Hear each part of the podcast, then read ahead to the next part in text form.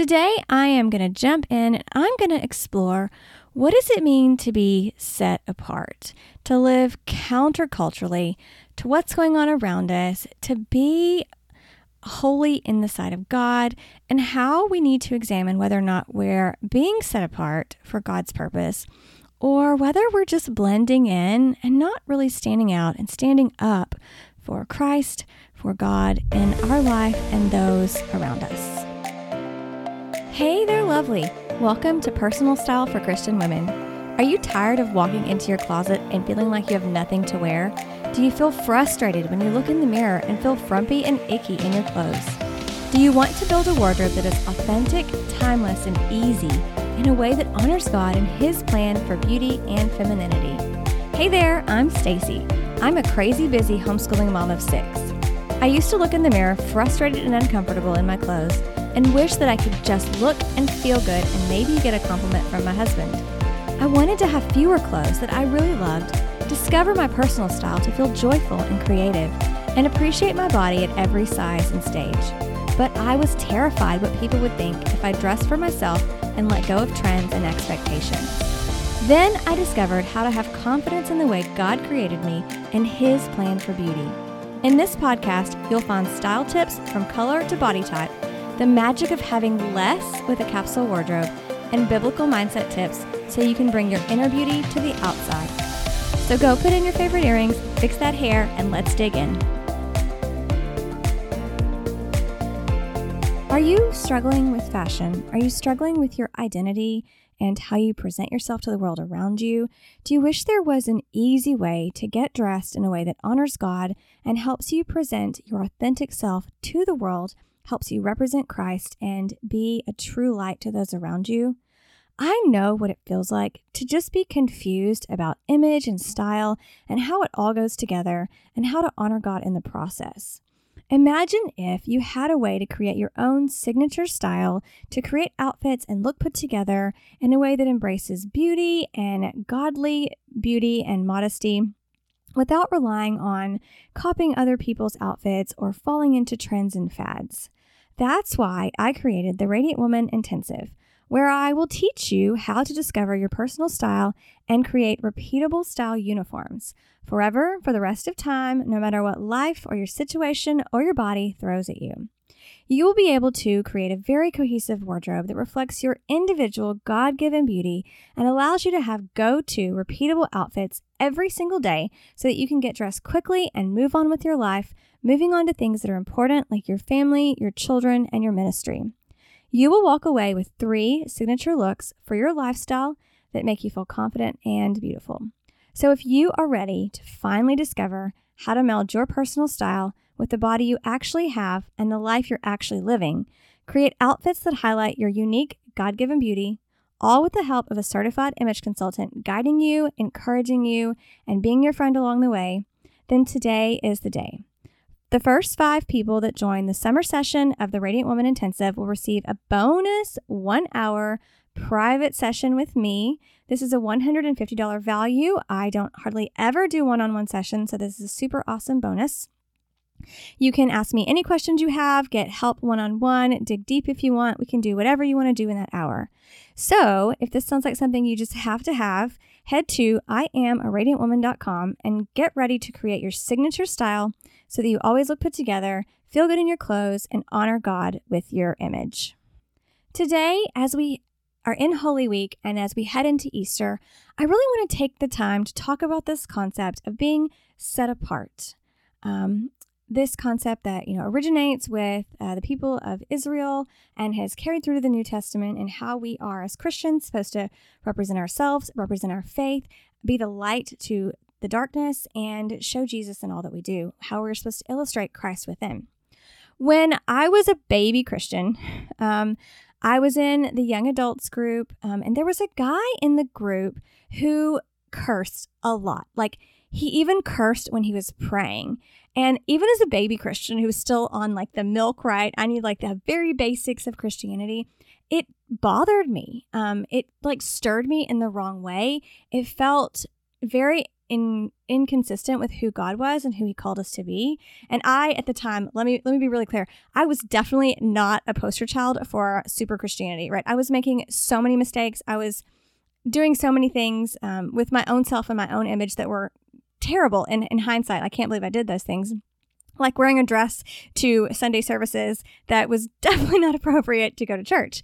Um, and you know, we all have to learn and we all have to be sanctified in our own time. But I, this guy had been a Christian for a while, and it really bothered me that he chose to use this. And I'm not just talking about like darn or dang. I'm talking about like very specific four letter curse words that he used when he was praying. And I asked him one time and I was like, I don't understand. Like, I don't understand why you're doing this. It doesn't feel like what God wants from us. Like, he does talk about us being, um, you know, true in our speech and not having any profanity. And his answer was, his answer showed his immaturity in hindsight. Um, but I think that the lesson here is that we often do things that are considered acceptable in our culture, but that are grievances to God. And so, what I would love to do today is talk about what it means to be set apart and then share with you some thoughts I have on things you're doing, things you're saying, how and, and encourage you really to examine whether or not those things you're doing are causing you to be set apart for Christ, are causing you to blend in and really diluting your faith and your ministry and your journey, and examine how we can let God transform those things inside of us. So let's go to this whole concept of set apart, right? So, in honor of the Passover and honor of the week, Holy Week, Easter, coming into all these things, um, let's remember that, you know, God led the Israelites out of captivity. You know, they've been in captivity for over 400 years. He leads them out. He does all of these miracles and he leads them out. And almost immediately, really, they start forgetting who God is. Um, they start returning to the pagan ways that they're used to. And even outside of the culture, they're still doing those culturally inappropriate things. And God creates the concept of being set apart because of the fact that we as humanity are incapable of being fully holy in front of a fully righteous God. And he gives them these commandments and these laws really to illustrate one, how they can attempt to be set apart from the culture around them that is seeking to pull them in and suck them back into those sinful and pagan behaviors. But number two, he gives them these as well to paint the picture that without Jesus, it's impossible for us to be set apart to be holy. In spite of our efforts and our works, anything that we try to do on our own, our striving, our you know, trying to be so hard to be everything we think is perfect, like it's still not possible. It's not possible. And the set apart, the laws, it's designed to show us how fully reliant we are upon Jesus, upon the salvation of Jesus. And I think this is such a timely message um, because we're, we're getting ready the next few days to remember the crucifixion and celebrate the resurrection. And this is the tenet of our Christian faith. This is everything that it hinges on, right? That Jesus was God, that he died for our sins, and he rose on the third day again. The, you know, the basic tenet of the faith. Um, and I want to encourage you um, to to be set apart. I want to encourage you not to be like the lost Israelites, trying to be like the culture around them, because in this day and age, our culture is quite disturbing at times. there are a lot of things going on, and I don't want to get into the specifics. That's not really what I have time for today. But you probably know what I mean. Um, things that are considered normal, considered acceptable now, um, that 50 years ago, 100 years ago would have been considered sinful and not appropriate to the way we live our lives. But I think that in many ways, the Christian faith has gotten very much watered down. Um, I judgmentally, I would hate to say, like, I, I, wonder how many of us God would look at and say we're lukewarm. Um, and, and, this is a question I ask myself frequently like, God, am I lukewarm? Like, would you rather toss me out? Like, am I not being set apart enough? Am I not, am I not striving enough for the holiness that is available to me that you offer in Jesus? And so I would love to ask you four questions um, and kind of dig into these four different things um, to help you start thinking about areas in your life in which case you either are set apart or you're blending in. So, the first thing I want to ask you is if you met a stranger, would they be able to tell within a five minute conversation with you if you're a believer? And this doesn't mean that you need to share the gospel with them in five minutes. On the contrary, I think that sharing the gospel with unbelievers is something that needs to be done in the context of relationship, just like Jesus modeled with his disciples.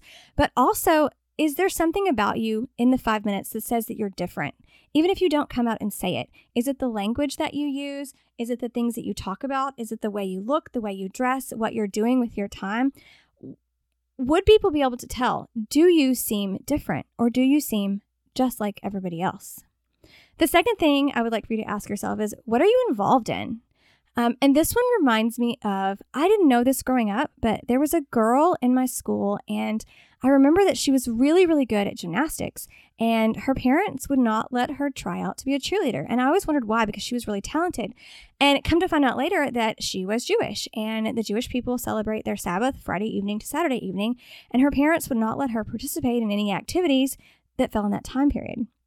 And so, what are you involved in? What are you doing with your time that might not be indicative of your relationship with God, your relationship with Christ? And I, I, don't know what this could be. This could be the hobbies that you have, it could be things you're doing with your time when you should be doing something else. But are you involved in anything that makes you look more like everyone else around you, or does it make you look like you belong to Christ? The third question I have is sort of similar to this, but it's it's another side of that question, right? What are you saying no to? What are you denying that is culturally appropriate around you, but you're taking the time to say to yourself, I'm not going to do this because if I do this thing, if I take this action, it's not going to make me set apart. It's going to make me seem like everyone else. It's going to dilute my ministry, dilute my faith, dilute my testimony because it makes me seem like I am not of God, with God, in in God essentially, right? So, what are you saying no to? And then the final thing I'm going to ask you is specific to image, and it's how are you presenting yourself? Um, I mentioned at the beginning of this episode that when I was a very young Christian, um, I wore things to church that were not appropriate. I can remember one occasion specifically. I had on a fitted dress and it was sleeveless and it was pretty low square cut. And I went over to say hi to my neighbor and his mom was visiting and she was a Christian. And later that week, he told me that his mom said to him, I can't believe she's going to church in that. Is she really going to church in that? And it was the wake up I needed to realize that my actions were not in line with who I was now professing to be. And I think that how we look is a journey that we need to take with God. I think that He changes us and He sanctifies us and He brings us to awareness in His own time. And I'm not here to be your Holy Spirit. Like He does His job perfectly, and I am perfectly content to leave it to Him.